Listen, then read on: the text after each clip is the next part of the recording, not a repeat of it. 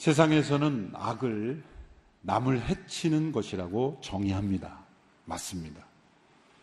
그러나 성경에서는 그보다 더 근본적인 정의를 내립니다. 선이란, 악이란 선으로부터 멀어진 상태, 선을 배반한 상태, 선에 대한 반역으로 이루어진 것이 악이라고 말합니다. 하나님께 대한 배반, 선하신 하나님께 대한 반역, 선하신 하나님으로부터 멀어진 것, 그것 자체가 악인 것이죠.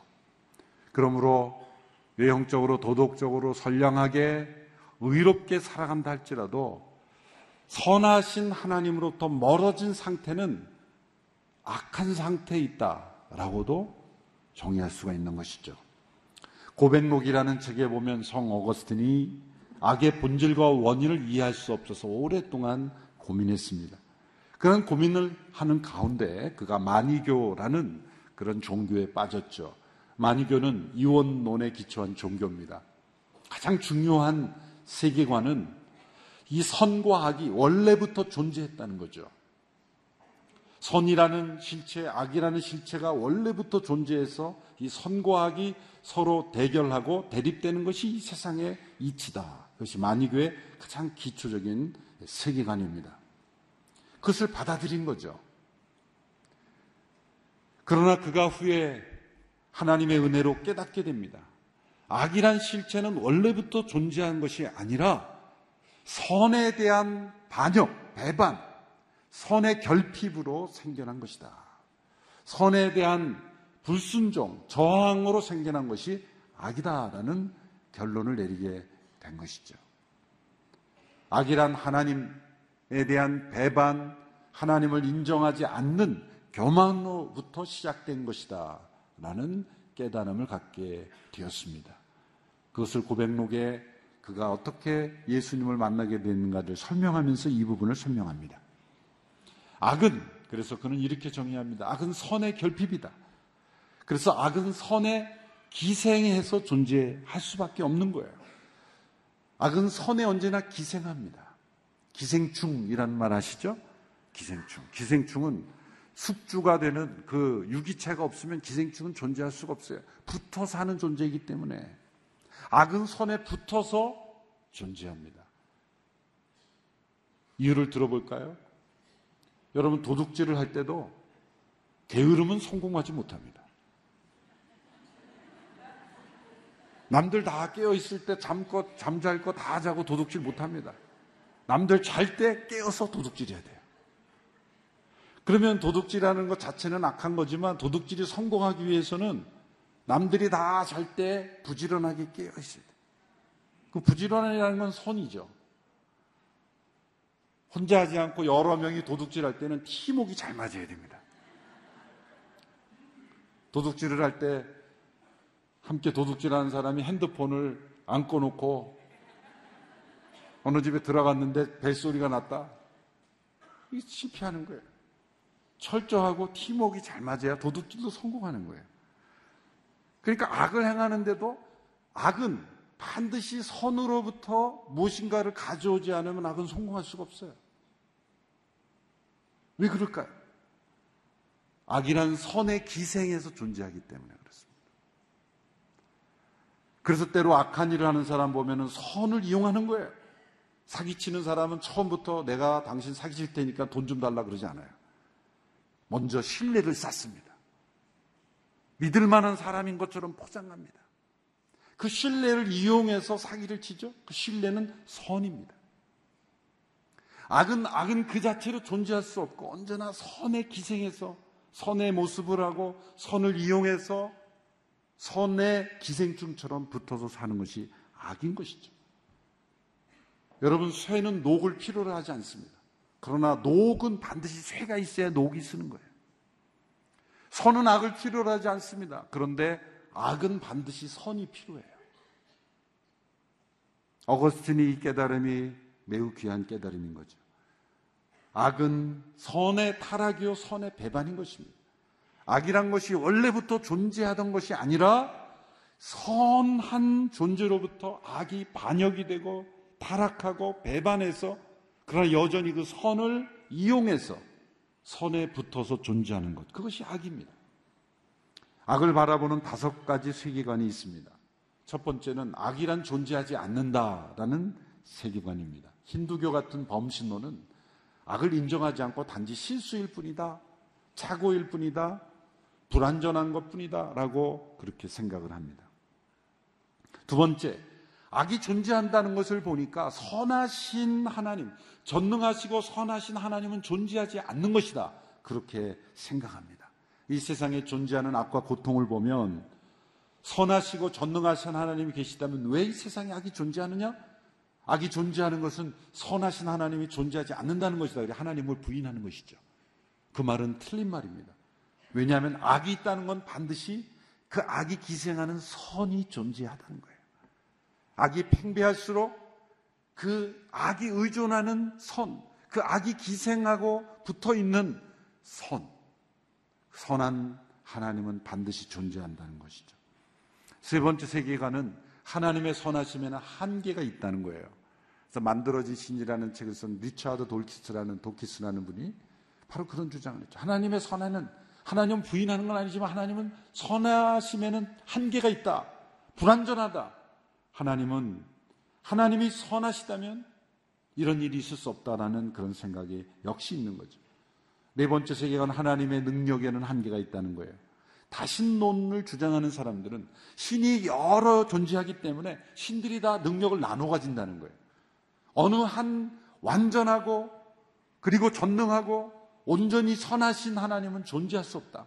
신이 여러 신이 있는데 조금씩 조금씩 능력이 나누어 가지고 있을 뿐이다 라는 그런 생각이죠.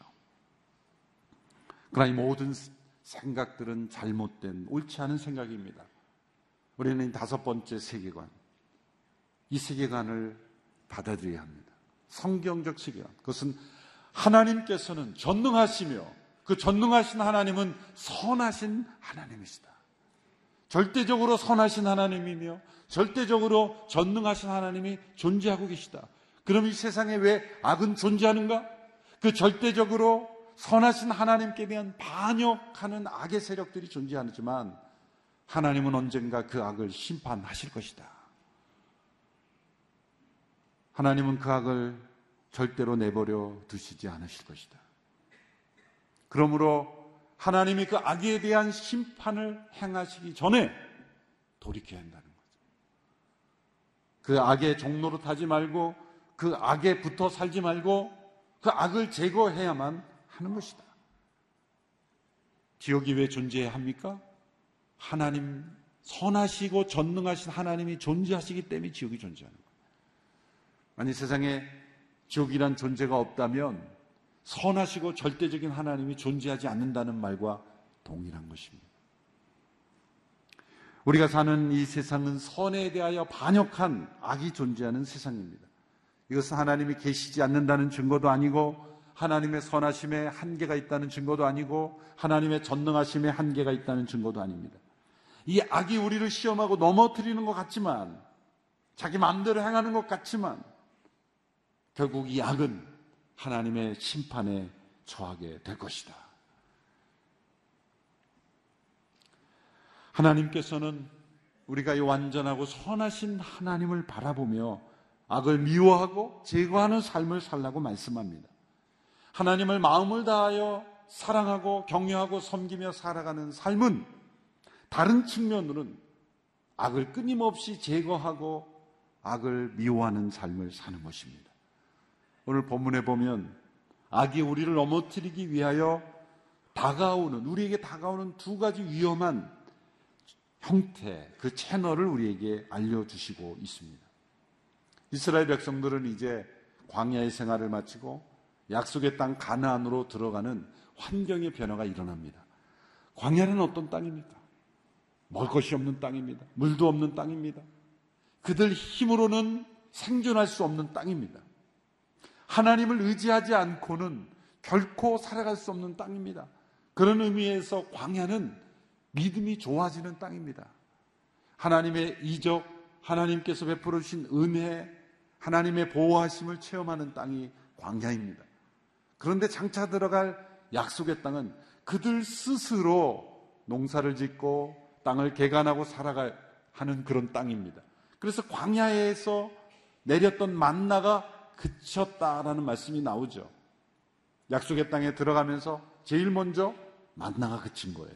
더 이상 초자연적인 기적의 공급으로 사는 것이 아니라 스스로 땅을 개간하며 동물을 기르며 우물을 파며 그렇게 살아가는 인생으로 환경의 변화가 일어나는 거예요.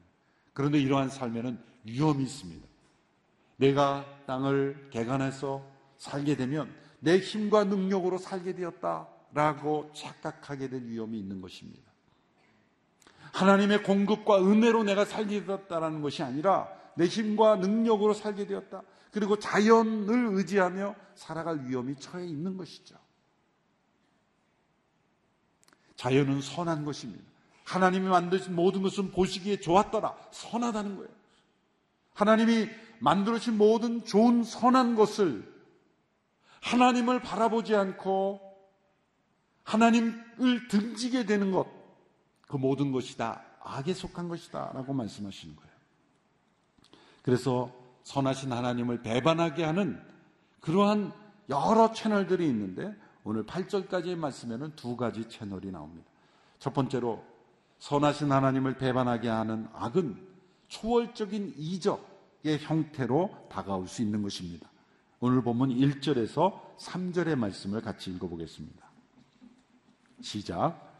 예언자나 꿈으로 예견하는 사람이 너희 가운데 나타나 내게 이적이나 기사를 보이고 또 그가 말한 이적이나 기사가 일어나 그가 내가 알지 못하는 다른 신들을 쫓아가서 그들을 섬기자고 해도 너는 그 예언자나 꿈 이야기를 하는 사람의 말에 귀 기울이지 말라. 그것은 너희 하나님 여호와께서 너희가 너희의 온 마음과 영혼으로 너희 하나님을 사랑하는지 알아보시려고 시험하시는 것이다. 이적과 기사가 나타난다고 해도 그것 자체가 하나님께로부터 온 것이라고 믿을 수 없다. 사람들은 초월, 기적 그런 것들을 선하게 여기고 좋게 여깁니다. 그러나 이 초월적 이적, 이적 자체가 진리는 아니다. 그 자체가 선은 아니다. 그 열매가 무엇인가가 중요하다. 만일 초월적인 이적을 보여주면서 만일 하나님이 아닌 다른 신들을 쫓게 한다면 그것은 바로 악이다 라고 말씀하시는 겁니다. 여러분, 이적은 우리 기독교 안에서만 일어나는 것이 아닙니다. 기독교의 표지는 이적이 아닙니다. 왜냐하면 다른 종교에서도 이적이 나타나요. 여러분, 회교도들도 방언 비슷한 그런 체험이 있습니다. 힌두교도에도요 치유의 기적이 있어요. 아프리카 무당들도 주술을 가지고 병을 고치는 경우가 있어요. 여러분, 세상의 악한 세력도 초월적인 이적을 통해 사람들의 관심을 사로잡습니다. 이적이 나타난다고 해서 그것 자체가 하나님으로부터 온 것이라고 생각하지 말라. 매우 위험한 것이다. 그 열매를 보아야 한 것이다. 초월적인 이적은 그 자체가 진리가 아니라 그것이 무엇을 향하고 있는가를 분별해야 된다는 것을 강조하고 있습니다. 사도 바울이 성령의 능력으로 많은 기적을 사도행전에 보면 행했습니다. 나면서부터 걷지 못한 이를 고쳤을 때 사람들은 그가 제우스 신, 헤르메스 신이 내려온 것이라고 생각했죠. 그래서 숭배하려고 했습니다. 바울과 바나바가 그들의 옷을 찢고 우리는 하나님이 아니다, 우리는 신이 아니다라고 겸손하게 하나님 앞에 엎드리지 않았으면 사람들은 그를 숭배했을 것입니다. 이처럼 어떤 초월적인 이적이 나타날 때 우리는 그 하나님의 선하심과 하나님의 진리를 묵상하기보다 그 초월적인 이적 자체에 몰두하고 때로는 그 사람에 집중하게 된 위험이 있다는 것이죠. 조심하라.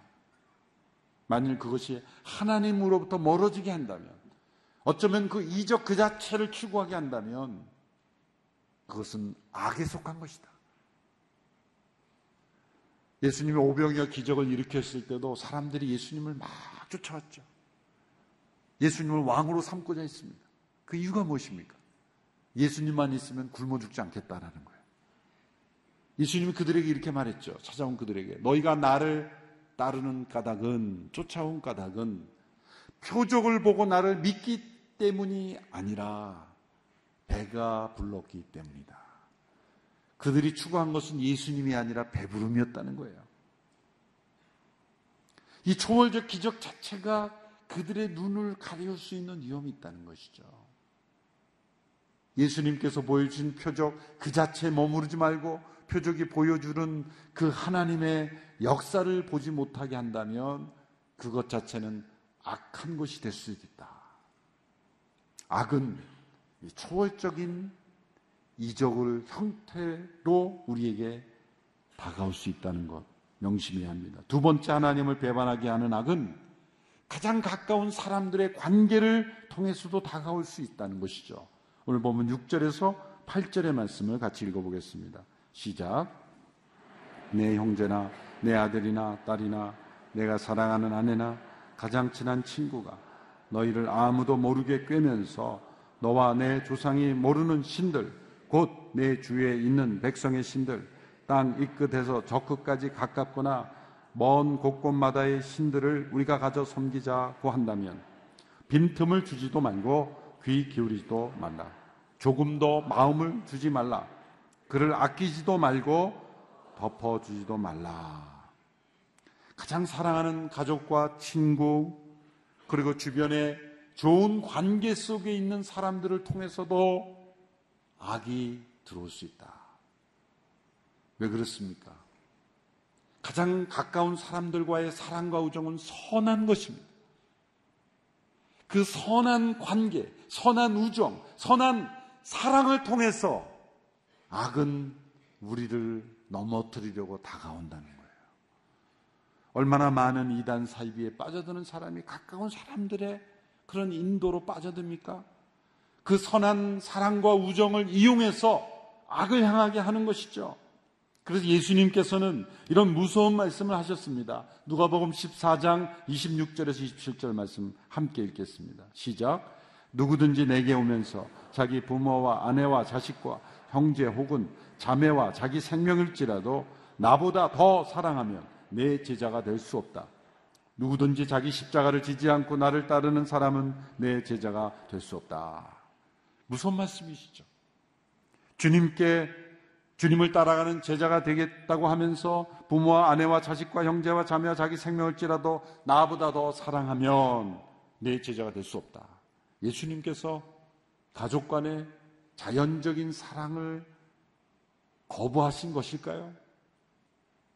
이 말씀만 딱 핀셋으로 꼬집어 설명하면 예수님 반인륜적인 그런 사람처럼 보이죠?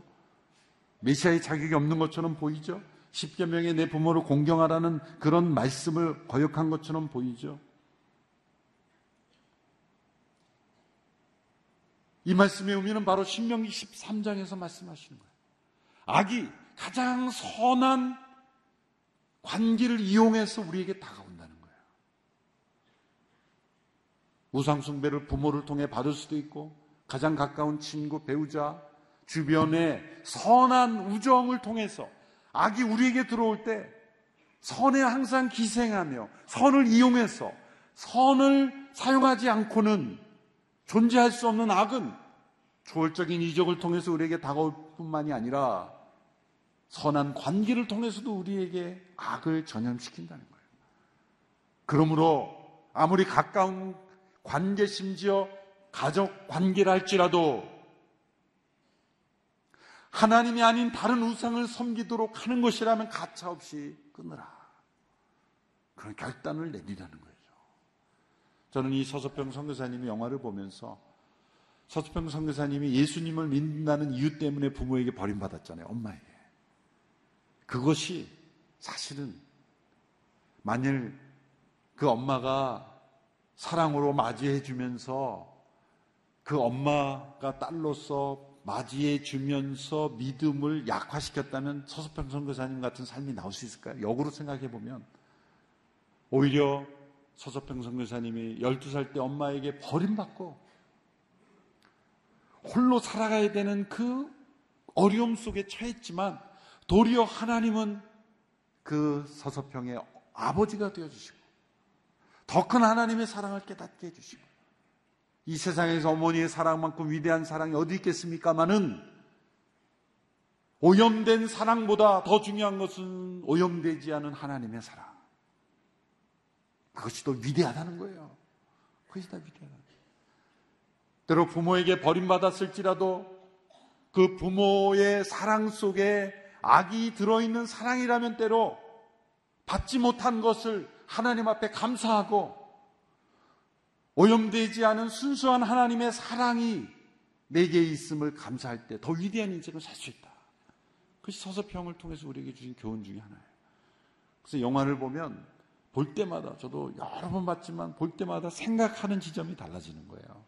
한 번 보고 다 알았어. 그게 아니라 우리에게 주는 감동이 다른 거예요.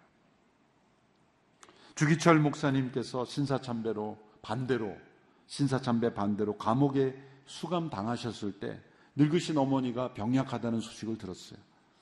그런데 그 일본 형사가 그것을 이용해서 주기철 목사님의 마음을 흔든 거죠. 어머님이 저렇게 병약하신데 나가서 위로해 드려야 되지 않겠느냐. 당신이 나가서 신사참배 반대 설교만 하지 않으면 어머니 모실 수 있게 해주겠다. 근데 주기철 목사님은 서약 약속은 하지 않았다는 거예요.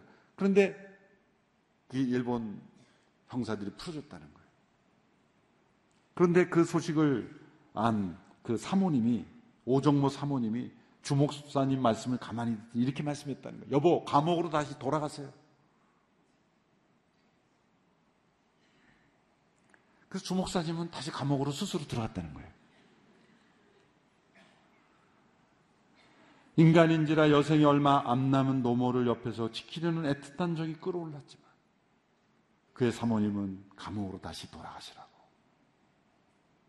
분명하게 나는 밖에 나가도 신사참배 반대 설교를 할 거라는 확답을 하지 않고 나온 것을 인정한 것이다. 다시 들어가라.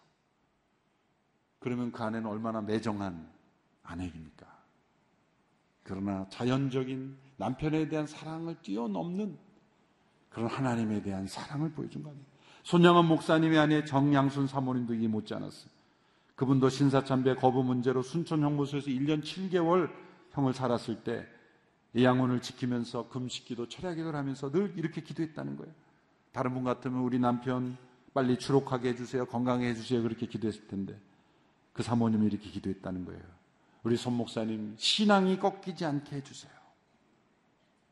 일 년 칠 개월이 지났는데 개정의 뜻이 보이지 않자 종신형을 선고받았죠. 그리고 다시 순천에서 서대문 형무소로 이감되던 도중에 길에서 그 사모님을 만든 거예요. 만난 거예요. 그 사모님이 그 길에서 요한계시록 이 장 십 절을 펴 보여드리면서 이렇게 읽어드렸죠. 내가 죽도록 충성하라. 그리하면 내가 생명의 면류관을 내게 주리라. 그리고 이렇게 말을 멘트했다는 거예요. 만약 우상에게 절하면 당신은 내 남편이 아닙니다. 얼마나 매정한 아내처럼 보입니까? 그러나 이 신명기 십삼 장의 말씀을 누가복음 십사 장의 예수님의 말씀을 지킨 분들이죠. 악은 하나님을 배반하는 것입니다. 그런데 하나님을 배반하도록 하는 것은 가장 선하게 보이는 그러한 모습을 통해서 우리에게 다가오는 거예요. 물질의 풍요로움, 그건 선한 거예요. 풍요 자체는 선한 겁니다. 물질 자체가 악한 것이 아닙니다. 하나님은 우리를 풍요롭게 해주기를 원하시는 분입니다. 풍요를 주시는 분이 하나님이십니다. 그런데 선한 풍요, 그 선함을 통해서 악은 우리가 하나님을 배반하도록 만든 것이 문제예요. 가장 가까운 관계를 통해서도 다가옵니다. 사람들이 놀라게 하는 그런 초월적인 이적을 통해서도 다가옵니다. 때로는 도덕적으로 선한 모습을 통해서도 다가온 거예요. 씨에스 루이스는 순전한 기독교라는 책에서 말하기를 아무리 도덕적으로 선량하고 선하게 사는 사람일지라도 그것에만 만족하고 만일 그것이 하나님께로부터 온 선물이라는 것을 인정하지 않는다면 그것은 여전히 반역자의 자리에 있는 것이다. 악은 도덕적으로 선한 모습으로도 위장하고 하나님을 배반하게 만드는 것입니다. 그러므로 오늘 말씀처럼 우리에게 다가오는 악을 끊임없이 제거해야 합니다. 우리는 세상의 모든 악을 다 제거할 수 없어요. 그건 하나님이 하시는지 우리가 할 일이 아니에요. 우리가 할 수 있는 일은 나에게 다가오는 악을 제거하는 거예요. 여러 채널을 통해서 하나님을 배반하게 하는 악을 끊임없이 제거하는 것, 그것이 하나님을 마음을 다하여 사랑하고 경외하고 섬기는 삶인 것입니다. 악은 모든 모양이라도 버리라 하는 그 말씀에 순종해서 내게 다가오는 악을 끊임없이 제거하는 순종의 삶을 사는 우리 모두가 되기를 축원합니다. 기도하겠습니다. 살아계신 하나님 아버지, 하나님의 선하심을 믿습니다. 하나님의 전능하심을 믿습니다. 그 하나님의 대하여 반역하는 악을 끊임없이 제거하고 우리로 하여금 그 선하신 하나님을 에게 등을 돌리고 배반하게 하는 모든 악으로부터 구별된 삶을 살게 하여 주시옵소서. 예수님의 이름으로 기도합나이다. 아멘.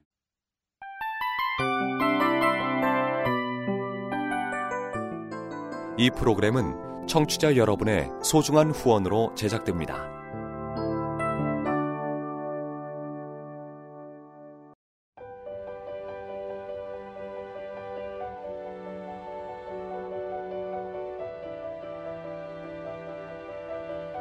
세상에는 수많은 교회들이 있지만 더 깊이 있는 말씀 강해를 찾기 위해 크기로만 교회를 선정하지 않습니다.